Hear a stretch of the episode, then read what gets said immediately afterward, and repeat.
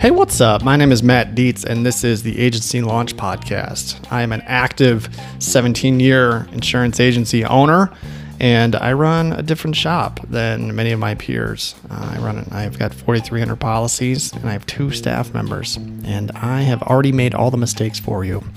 So, this podcast is to share with you all that I know I come in and I record things as I think about them. I come in and I record things as they happen in my agency. And anything that I can think of that will help you, I come in and I share it. So I talk about sales and marketing and staffing and retention and everything that I know works in an agency like this. So I appreciate you listening and let's get on with it.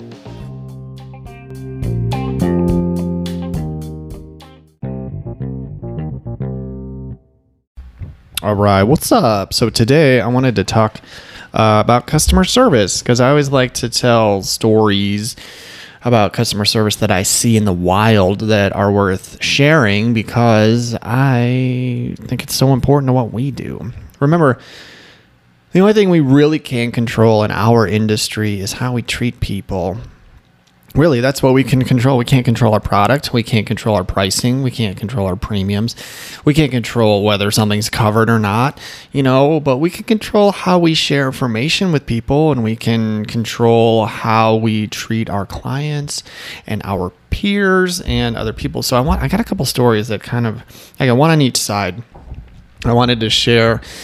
And just something if you needed to rally your troops in your office and sit down and just have a reminder that's like hey this is how you treat people. This is how you don't treat people. Okay, so so my son and I were at a soccer tournament this spring. We were up north in a town, beautiful town called Coeur d'Alene, Idaho, and it was uh, they had, he had an evening game, and we were done at about eight o'clock, and I was craving. To God, I was craving Little Caesars. Like I haven't had Little Caesars in years. I'm from the Midwest. We had Little Caesars. It's a Detroit company. I went to school in Michigan, so you know I kind of kind of got this little tiny piece of my heart, and I was like, great. We're gonna go have Little Caesars. He'd never had it before. He's 16 years old. He's like, cool. So he searches up, like, where can we go to Little Caesars?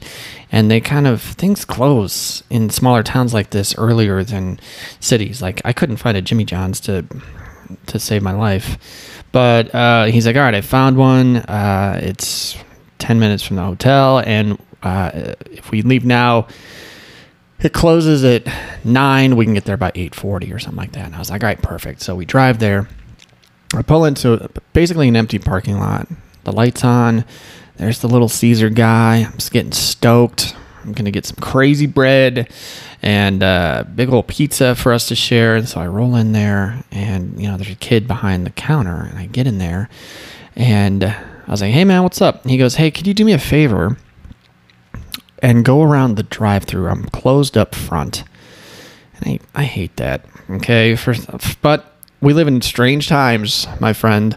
We live in a time where we're just coming through a pandemic for a period of time. Like drive-throughs were the only thing that was open, so I'm just giving people grace. I was like, "Yeah, man, I'll I'll drive around. It's cool."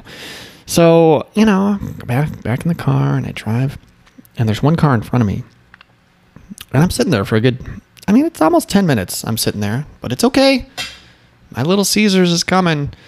So I I wind up pulling up, and he goes, I'm like, yeah, man, can I get a you know whatever large pepperoni and some crazy bread and sauce or something like that? And he's like, he's like, you know what? I'm all out of pizza. And I look at him and I'm like, are you kidding me? He says, no, I'm sorry, we're out of pizza. I'm like, let me get this straight. I said, you are going to essentially kick me out of your lobby, and and then make me drive around and make me wait to tell me no again. Is that what's happening right now? He said, Yeah, man, I'm really sorry. And I drove away. All right. I'm not going to get into it with the 17 year old kid. There's no manager there. I'm, I'm not going to fight this fight. I'm going to go to Wendy's or whatever, you know? So that happened. And my son is just like slack jawed. He's like, what? He's like, what just happened? I was like, that was ridiculous. That's terrible customer service. Rah, rah, rah, rah. So I go on my little tirade. We don't ever treat people like that. You know, just be honest with them. Then I talked to a buddy of mine who's from Detroit. He's like, dude, that's such crap. He said, those pizzas are pre-made. He could have fired up the oven and he, he could have got you what you needed, you know, at a time at, at a time when you were hungry, and he could have given you great service, and he would have had a good experience. That's the first. That's the first experience my son has had with that company. All right. I mean, he may never go back. He's gonna live a long time. Okay. Oh, something about it. It reminded me of a story that I had. It reminded me of uh, actually a memory that I had when I worked with Enterprise Rent a Car before I started my agency. I worked at the airport. Right, the airport shift. The airport's open a long time, six to midnight. Right, so there are three shifts. Right, it's like uh, six to two, two to ten, and then there's like a four to midnight shift or something like that. And I was, you know, managing the location, and it was, I was working the midnight shift. I was closing. This was my last day with the company. All right, I worked there for three years, like to the day. It just worked out that way. And I was at the airport. We close at midnight or we close at midnight and I have like one reservation left. It's 11:15 or something like that. And I, got, I just got to wait for this damn plane to land and I am going to walk off into the sunset. And uh, the plane is delayed. All right, the plane lands at like 1. Now, like I know you would make the right decision. I know you do the right thing.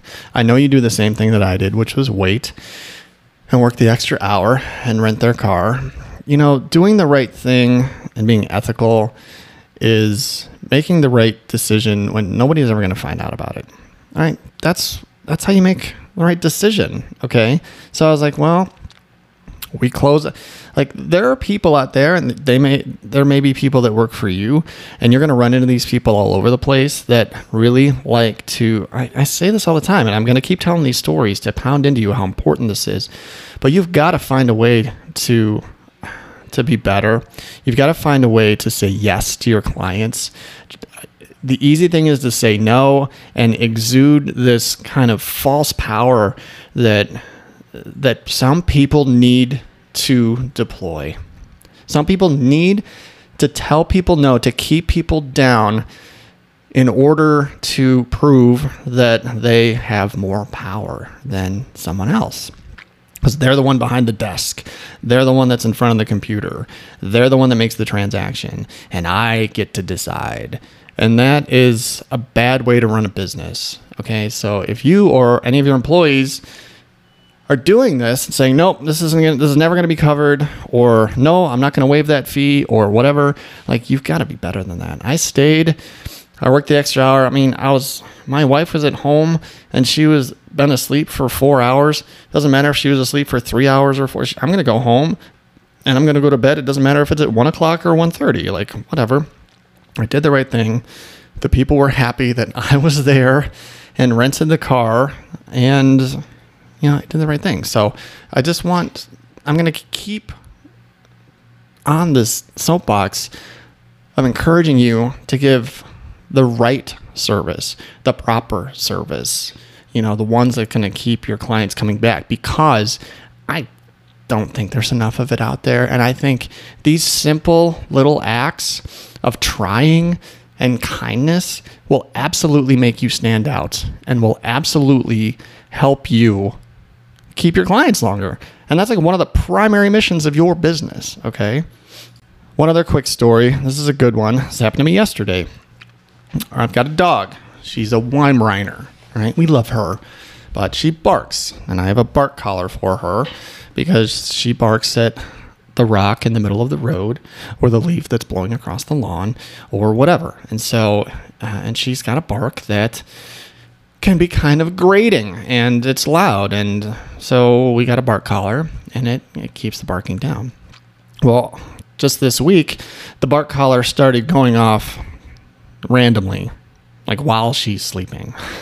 like that's not nice, you know. So um, this is a company we've used their products before, and I call them up. I said, "Hey, your bark collar is broken. I bought it a year ago on Amazon, and I uh, is there anything that you can do to help me out?" And she said, Yeah. She goes, There should be a sticker on the bark collar. Can you please read me the number on it? I said, Yes. I do see a sticker, but it's completely blank. It's been worn off. And she said, Oh, okay. Well, what's your phone number? And we were in their system because we've actually done some returns in the past with them. She goes, Okay, are you still at, you know, this address? I said, Yes. She goes, Okay, I'm gonna send you a replacement. Can you just send me that one back? I'm gonna give you the envelope and the you know, the labeled box or whatever and just pop it back in the mail and can you give me the bad one? And this is all going to be done at no cost. And I was like, absolutely. You know, thank you so much. And this is the third time I've had to return something to this company and they have done it with such ease and grace that I'm going to continue to buy their products because, you know, they work. They're a little unstable, but uh, they get me new ones when they break. And I, I even said, I was like, do you need proof of purchase? Like, can I send you my receipt from Amazon? She says, no, we don't need that. And it was like a four minute conversation and she solved my problem. Like, and I was like, that's how you do it, people. That is how you do it. And so we're going to get a new collar and I'm going to be happy with them. And, and I will, you know, shout their praises, you know, for forever because they're amazing. And for the record, the name of that company is Educator Collars. So if you've got a dog and you need a training collar or a bark collar, go to Educator Collars. Like they are amazing. So there you go. Anyway, I just wanted to share some of these stories with you. Encourage you to continue to work on this. Uh, and, you know, talk to your team about it and control you can control okay? And you can control the way that you treat your clients and always look for a yes all right? Like it's going to help you grow your business faster and keep your business longer. So that's, those are my thoughts today. So thank you so much for listening. My name is matt.